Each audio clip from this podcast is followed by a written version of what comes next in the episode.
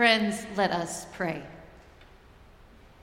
Holy and eternal God, speak your spirit filled word to us this day.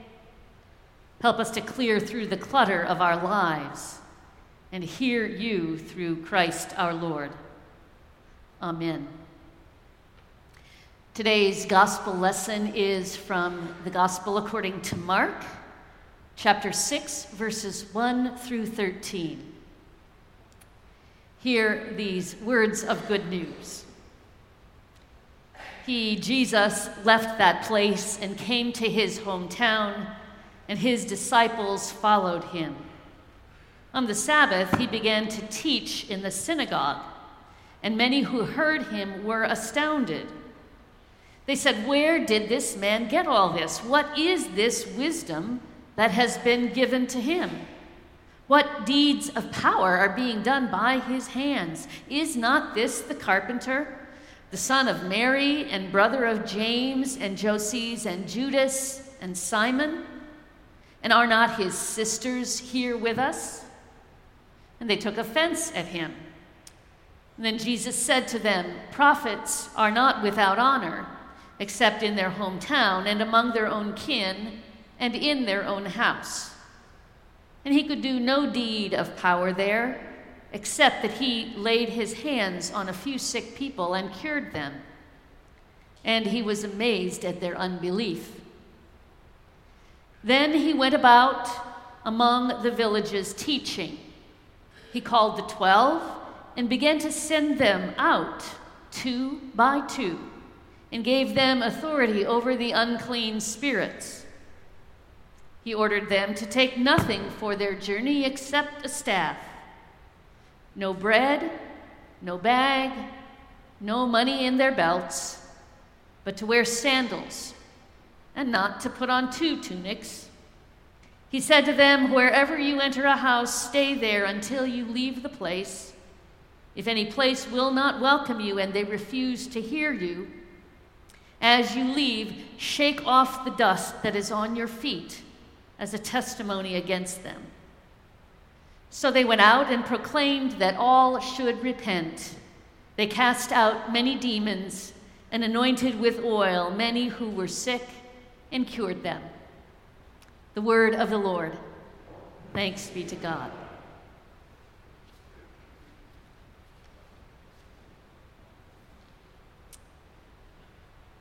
A giant of humanity died this past week. His name was Harry Krieger, and we all knew him as Doc.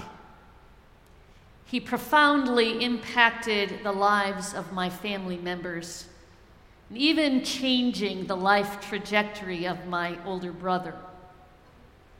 Doc was a professor of brass at Augustana University, my beloved undergraduate alma mater, and that of all three of my siblings. They all majored in instrumental music. They all studied privately with Doc throughout college. And they all played in his brass choir. For 12 out of 13 successive years, I had a sibling who was a student of Doc. As for me, I actually studied trumpet with him during the summers throughout high school, but I ultimately gave it up after I wore braces. Yeah, a career missed, I'm sure.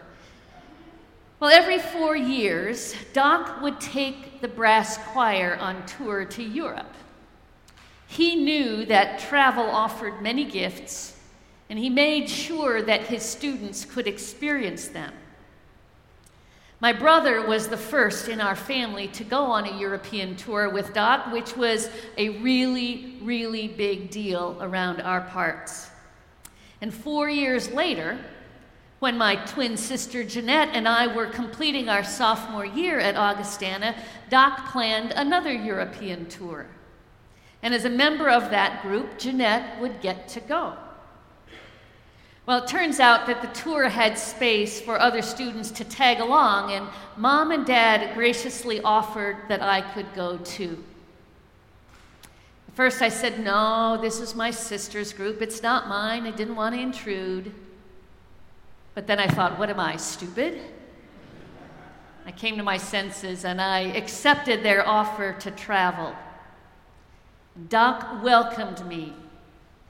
He always made me feel included. I never, ever felt like an extra. My job would be to sell tickets at the concerts. I was a wide eyed 19 year old who had flown domestically maybe three times in my life, but I had never prepared for a trip like this. I distinctly remember getting the packing list with the specifics of what we should take and what we shouldn't. Only two pairs of pants, not three, one skirt, five shirts, not six, taking only what we needed and not any more was even more important than today because these were, after all, the days before wheeled luggage.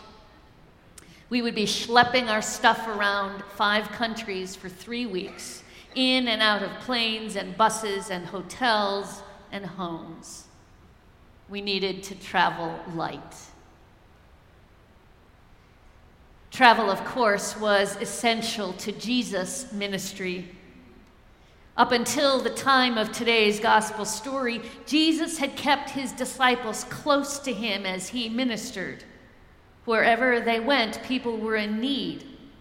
They had so called unclean spirits that weighed them down and kept them from the abundant life that God wanted for them. People needed healing, they needed freedom, they needed hope, they needed good news, and Jesus brought all of that to them. And through it all, the disciples stuck close to Jesus. Wherever he traveled, they traveled. Where he stopped, they stopped. And when, we got, when he got going again, so did they.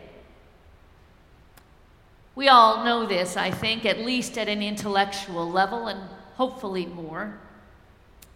Well, as part of Jesus' inner circle, they experienced all the highs of seeing healings take hold, of throngs welcoming Jesus, of nods and applause, and possibly even standing ovations for his great speeches in the synagogues. And the disciples saw the other times too the rejection of the hometown boy, the cynicism the unbelief that seemed to limit even his power. But Jesus was there to guide them, leading the way. He would bear the brunt of any travel hiccups. He had it all covered. However, any good teacher knows that at some point, you have to push your students to take charge of their own learning, which is what Jesus did. You go out and you make other disciples. You go with my authority, yes, but if you're really serious about what I'm doing, you bring healing.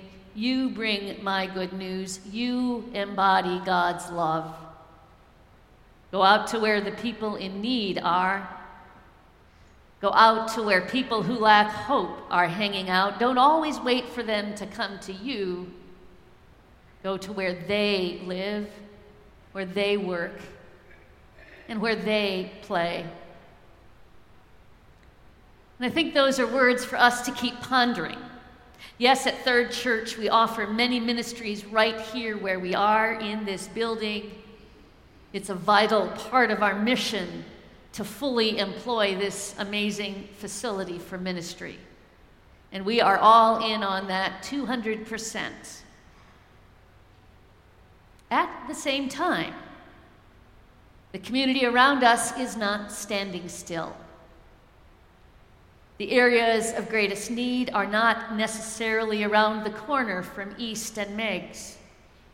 Yes, we already do ministry outside of our walls, really important ministry. We tutor in schools, We've recently begun sending our arts and enrichment program directly to neighborhoods where under resourced children live. And yet we have a call from Jesus that is as big as all the needs around us.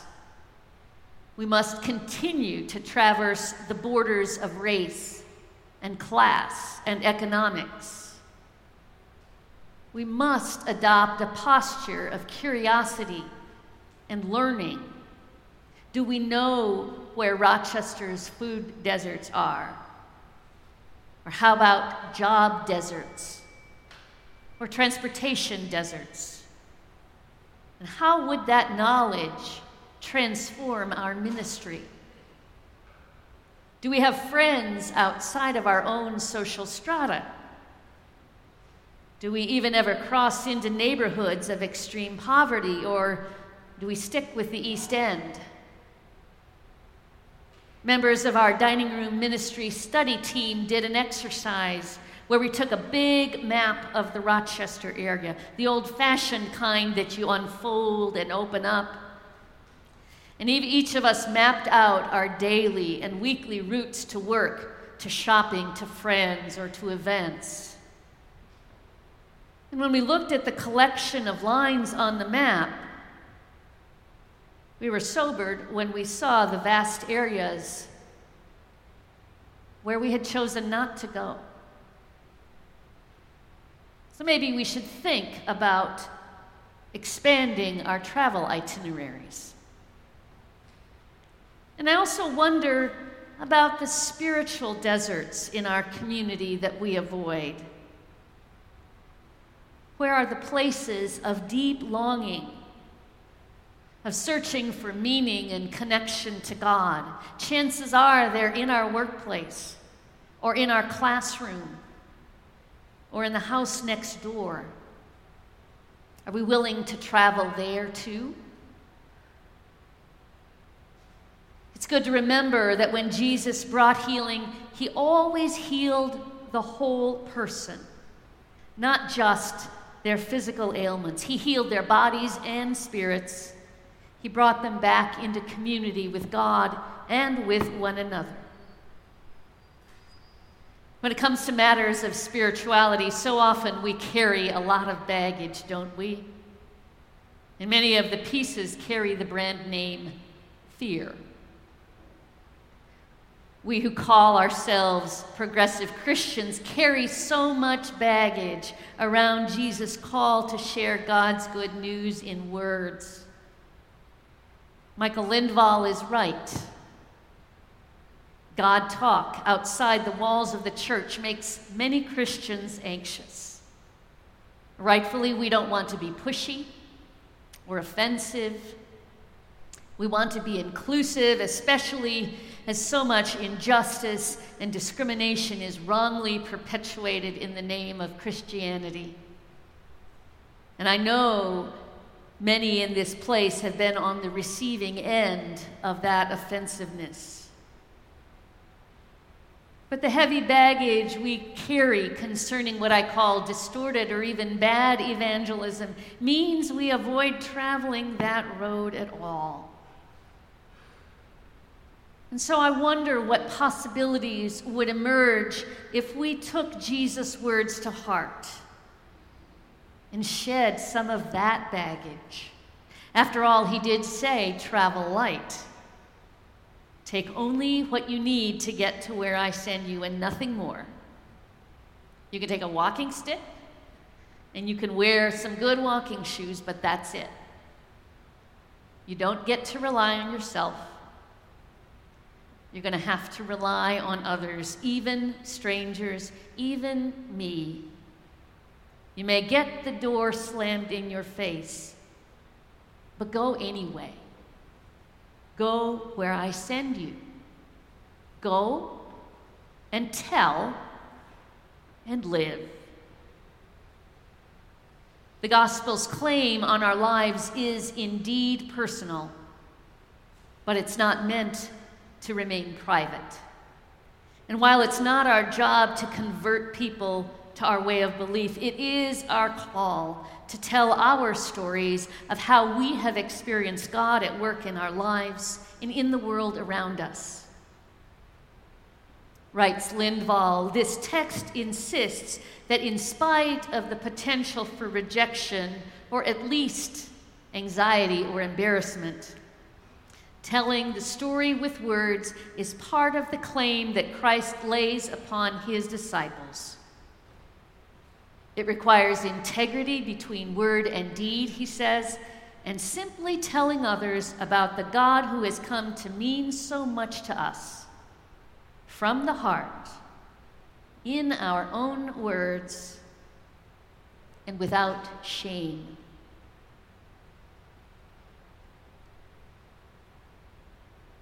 One of the things that Doc included on our packing list was a travel journal. He encouraged each of us to document our experience, and I pulled that journal out the other day a blue spiral bound notebook with a Berlin travel sticker on it. Berlin was our second stop on the tour, and it was several years before the Berlin Wall came down.